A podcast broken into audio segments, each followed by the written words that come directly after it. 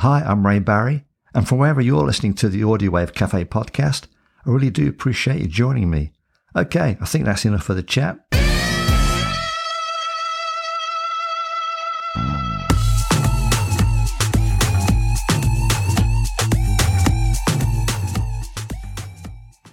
Coming up on this episode, I have guitarist Joe Harcourt and vocalist Dave Hutchinson of Coventry band Three Mile Island. Later, I'll be playing an original song by the band titled Ride Your Luck. First, I'll bring you music news and views, and I shine a spotlight on the classic 2004 album American Idiot by Green Day. Uh, we should move on.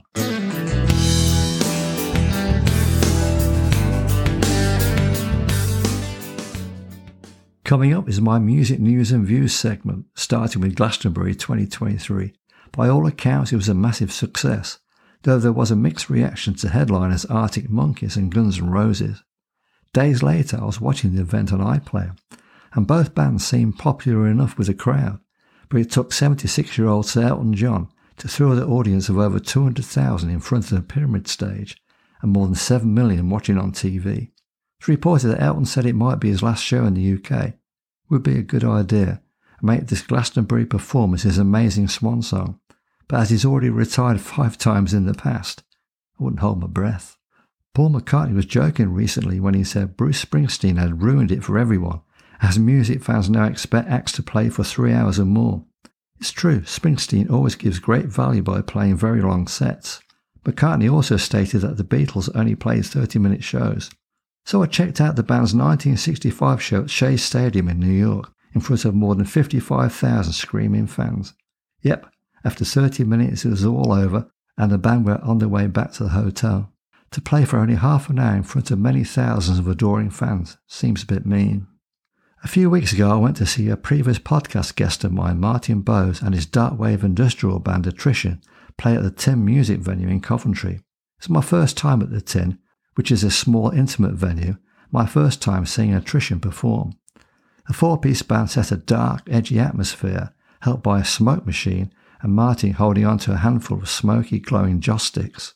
I enjoyed the band set, though personally I would have wished that they'd slowed the overall tempo, generated by several synthesizers, with, say, a girl called Harmony from their Tricky Business album, or Two Miles Up from At the 50th Gate album. Still, the audience were very receptive, and later I made my way home happy to have experienced a truly impressive performance. Finally, several of my podcast guests were on stage at the Godiva Festival in Coventry recently.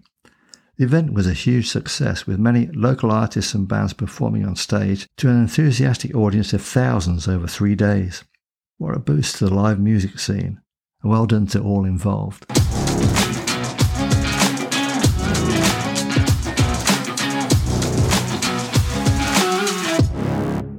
My guest on this episode is Joe Harcourt. He was a previous guest of mine when he talked about his adventures in Roddy Radiation's Ska-Billy Rebels. Today he's brought along his vocalist Dave Hutchinson, and they're going to talk about the new band. Hi Joe, hi Dave. It's great to have you join me today. Hi Ray, thanks for having us on. Yeah, you're welcome. What's the name of the band? The band's called Three Mile Island. That's an excellent name. Is that a prison or something? It was a nuclear power station. It melted down, but nobody got hurt, so we thought it'd be all right to use the name. Sweet. How long's the band been formed? Just coming up three years, Dave. It's about that in December, I think. Yeah, yeah, yeah. Um, uh, me and Connor, the bass player, first had the idea um, before COVID. Uh, around Christmas 2019, we fancied doing some original stuff. Neil, the rhythm guitar player, is an old friend of mine. Uh, we've played in bands together for years, go back years, and uh, so Neil got involved. And then one night I was out uh, having a meal with my wife, and we went to the local pub in Nuneaton watching a band, and Dave's band, the Homegrown, were on. And I heard Dave singing. And I thought, I've got to have him. man, he's good. Just got to have him. Give me, give me the come to bed eyes, and that was it. I was in. Tapped him up at half time, like. I thought he was a drunk fan. Then we struggled to find a drummer that had got enough time to commit to rehearsing with us. Drummers are really hard to find, aren't they? It's been the biggest struggle we've had as a band so far. More drummers than Spinal Tap. Back in, back in my day when I was playing live bands, it was a keyboard player or a decent vocalist. yeah. Well, it's usually well the vocalist always the hardest one to find, isn't it? Unfortunately, we we dropped on. We found Dave early doors, and then it was it was finding a drummer. We know a lot, quite a lot of drummers, but they're all busy. And um, fortunately, uh, we dropped on for Spence. Sounds spot on, doesn't it, with him? He's made a world of difference. Excellent. So tell me, who are the band members and what do they play? Well, there's me, uh, Dave. I sing and play the harmonica and rattle the tambourine every now and again. We've got Mr. Joe on the old guitar, uh, Neil Powers on the rhythm guitar. We've got Connor O'Connor. He plays in the Skabilly Rebels with Joe. He's on bass and uh, Spence on the drums. What style of music do you play? Just a proper rock and roll band. A damn good rock and roll band. I can't, I can't, I don't want to over describe it more than that because I don't, I don't like doing that sort of. Oh, it's a bit this, it's a bit that. It's not. It's just a proper rock and roll band, and it does. There's, there's no better way to describe it. Nah. You know, it's you, you put you pigeonhole one, you pigeonhole it with one genre, and the next song you're thinking, well, that's not anything close to that. It's something more, and it's just rock and roll. Have you got any influences? Oh, loads, loads of influences, but we're quite strong in the music in the way we approach things because we like we kind of like to do things the old-fashioned way, don't we? We're, we're sort of. I don't think we'd have been out of place in the seventies, eighties, and nineties, would we? Really, like, but no, we're uh, like. I mean, I'm a big Rolling Stones fan. Uh, Zeppelin, Small Faces, ACDC. Uh, love Guns and Roses. Love Motley Crue, Pistols, punk, all, all sorts. Like, Great stuff. Does the band play covers or all original songs? All originals. Yeah, we have been asked if we wanted to do a cover here on there by uh, some guys helping to promote us, and uh, we're not against the idea, are we? No, we're not completely against it. It's just that I think there's not a lot of bands, especially our age, that are doing original music still. And we enjoy doing what we do. We enjoy writing the songs. We enjoy putting them together as a band. And um, I think we'd be selling ourselves a little bit short if we started doing covers, don't you, Dave? I agree. Yeah, yeah. We what we're doing is great, and people enjoy it, Yeah. regardless of whether they know it, because they're good songs. All right, so uh, how many songs are on your set list? Well, there's a dozen. There's a dozen that we've got written and, written and completed. Um, we've been working on. Well, I've, I've been mixing in the studio today. Um, since Spencer joined the band, we've been working on getting his drum tracks onto the tracks that we'd existed already, sort of thing. Like, and, but yeah, we've got we've got we've got a good album's worth that's written and and demoed. So who writes the songs in the band? That's all our man Joe over here. I think it's a time thing because everybody's got so, so many commitments. I think it, it, it helps and works well if somebody can bring a song that's pretty much completed to the band and the band can learn the song and then they put their own stamp on. Sort of, I'll write a vocal on and give it to Dave, and then Dave will really make it shine. And the same with the rest of the lads. I think because we've all got quite busy personal lives and work lives to be able to dedicate enough time to say, right, well, we're, going to get together two, three nights a week to sit and write. Um, we wouldn't have the time, would we? So it's handy if somebody's bringing material in, like. Yeah, and you know, it's there's an element there of don't fix what isn't broken. Joe's writing some really good stuff, and I would hate to come in and sour the air with it. You know, it's nice that Joe can lead me in the right way, and I can put my own stamp on it. But what he's doing at the minute is he's golden. So, but we work really well together. Like everybody's really dedicated into making the song sound the best the song can sound. Nobody's trying to do anything because uh, they want to sound fancy in a certain part. Everybody's really focused, aren't they, on what's best for the song, sort of thing. And there's a real good atmosphere and chemistry in the band, isn't there? you know, Yeah. we, we're not individual ins- musicians playing together. We're a band, Yeah. and that's Yeah, what definitely. makes it really for me. Right, so where do you record your songs? we record them in the Beat Laboratory, don't we? Which is my, which is uh, it's between my back bedroom and Spen- Spencer's playroom. you can record so easily at home these days, can't you? I mean, like years ago, like we've said before, when I last spoke to you, we were on about the old days and studio time and how expensive it was, and it, it, it cost a small fortune, didn't it, to get anything that sounded even anywhere half decent. Whereas these days, you can record at home and you can achieve a pretty decent standard as well, can't you? So, can you tell us a little bit about your songwriting process? I I write nearly everything I write. I write on an acoustic guitar to, to begin with because I'll be sat in my living room just playing my acoustic guitar. And um, if I'm noodling away and I come up with a little riff, I always record it on my voice recorder on my phone. It's full of them, and then I'll sort of grow it from there, and I'll sort of put some riffs together, and I'll always hear a vocal melody before I get words, and the lyrics tend to come last. Um, but they all just come from just riffs from sat around playing all the time. So I'm always, even if it's just five or ten minutes here and there, I- I'm always picking a guitar up around the house, like just before I go to bed. Has the band released any singles or albums? Not yet, but we are working on it, aren't we? It's what we- what we're currently doing at the minute is is recording. We're going to put a three track EP out first, don't we? Off it. I mean, we've been rehearsing lots. We, we know the set inside and out live. Um, it's it's just a case of getting the recording to where we want it. What are your thoughts about the live music scene in Coventry? I think there was so there was so many venues closed down after COVID because they just couldn't cope, could they? And that- and live music scene didn't seem to have bounced back at all. Really?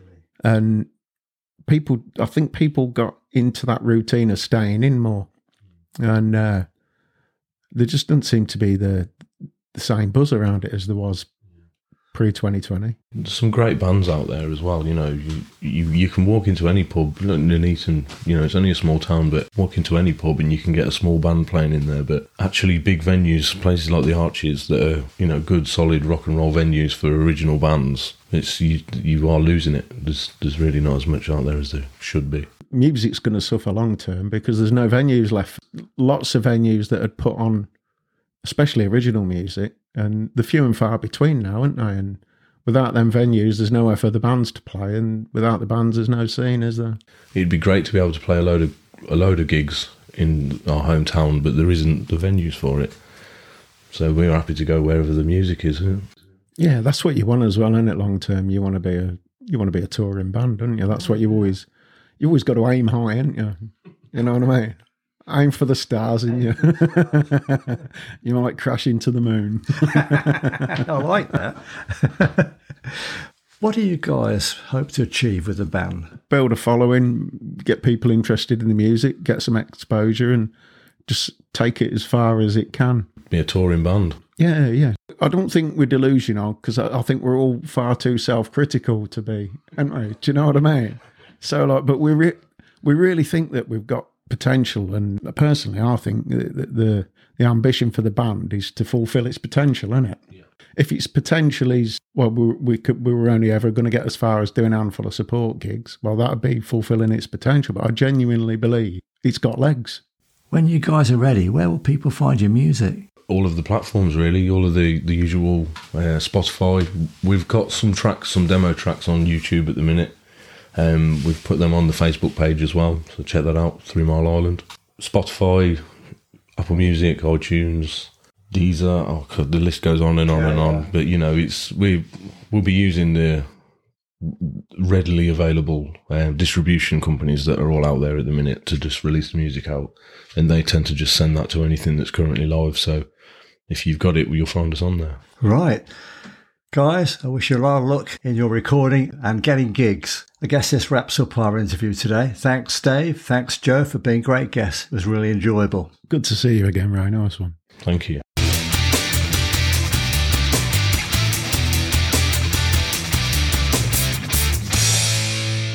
Back in the late 90s and early 2000s, my son got me interested in his favourite punk rock music videos on YouTube, with bands like Blink 182, Good Charlotte, Bowling for Soup, and Green Day. So for this episode, I thought I should shine a spotlight on Green Day's 2004 classic album, American Idiot. In 2003, Green Day were in the studio recording songs for an upcoming album titled Cigarettes and Valentines, but the master tapes were then apparently stolen. Instead of re recording the tracks, they decided it was an opportune moment to rethink the whole project and new songs would need to be written. Green Day are guitarist and main songwriter Billie Joe Armstrong, bassist Mike Dirnt, and drummer Tré Cool. And in September 2004, after 10 months in the studio and costing $650,000, American Idiot, the band's seventh album produced by Rob Cavallo, was released by Reprise Records. The 13 track album was virtually an instant worldwide success. It was the band's first attempt at a punk rock opera, and writer Billie Joe Armstrong cited The Who's Quadrophenia and Bowie's The Rise and Fall of Ziggy Stardust and the Spiders from Mars as influential. The distinctive red, white, and black album cover features a hand holding a bleeding heart shaped grenade created by artist Chris Bilheimer. After disappointing sales of Green Day's previous year 2000 album, titled Warning, the band had bounced back big time with their latest offering, with American Idiot peaking at number one in the album charts of 18 countries. In America alone, five songs off the album were major hits. These were Boulevard of Broken Dreams, American Idiot, Holiday, Jesus of Suburbia, and Wake Me Up When September Ends. The album was certified six times platinum in Canada, Australia, and the United States, and eight times platinum in the UK. In 2005, the album won a Grammy Award for Best Rock Album, and the remaining list of awards is too many to mention. Today, producer Rob Cavallo and the band are back, together working on a new album, tentatively titled 1972, with a release date sometime in 2024. Well, guys, take care you don't lose the master tapes again. Of course, they were stolen, weren't they?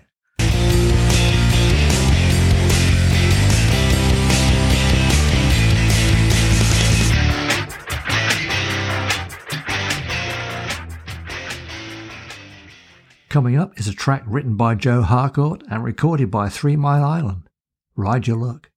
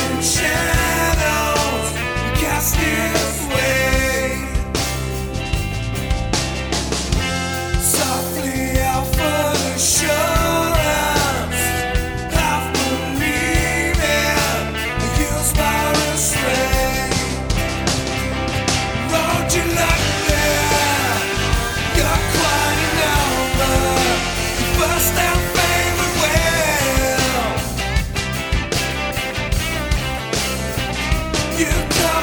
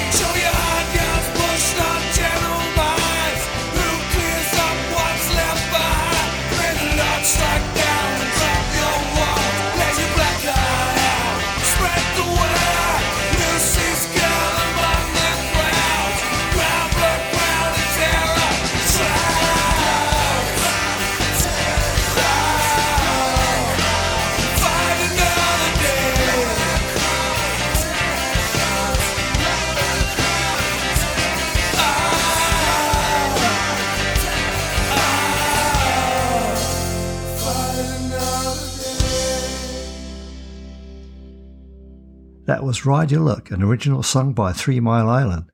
And thanks again to my guests, Joe Harcourt and Dave Hutchinson. Well, my awesome listeners, there'll be no podcast episode on Sunday the 30th of July.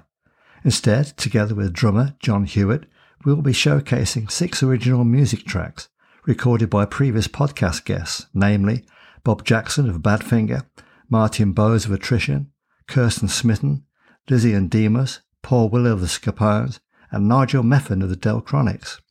We enjoy putting it all together and uh, do take the time to check it out. And so the regular podcast series returns on Sunday, the 30th of September, with my guest Archie, lead guitarist with Sunroof, a young band based in Rugby.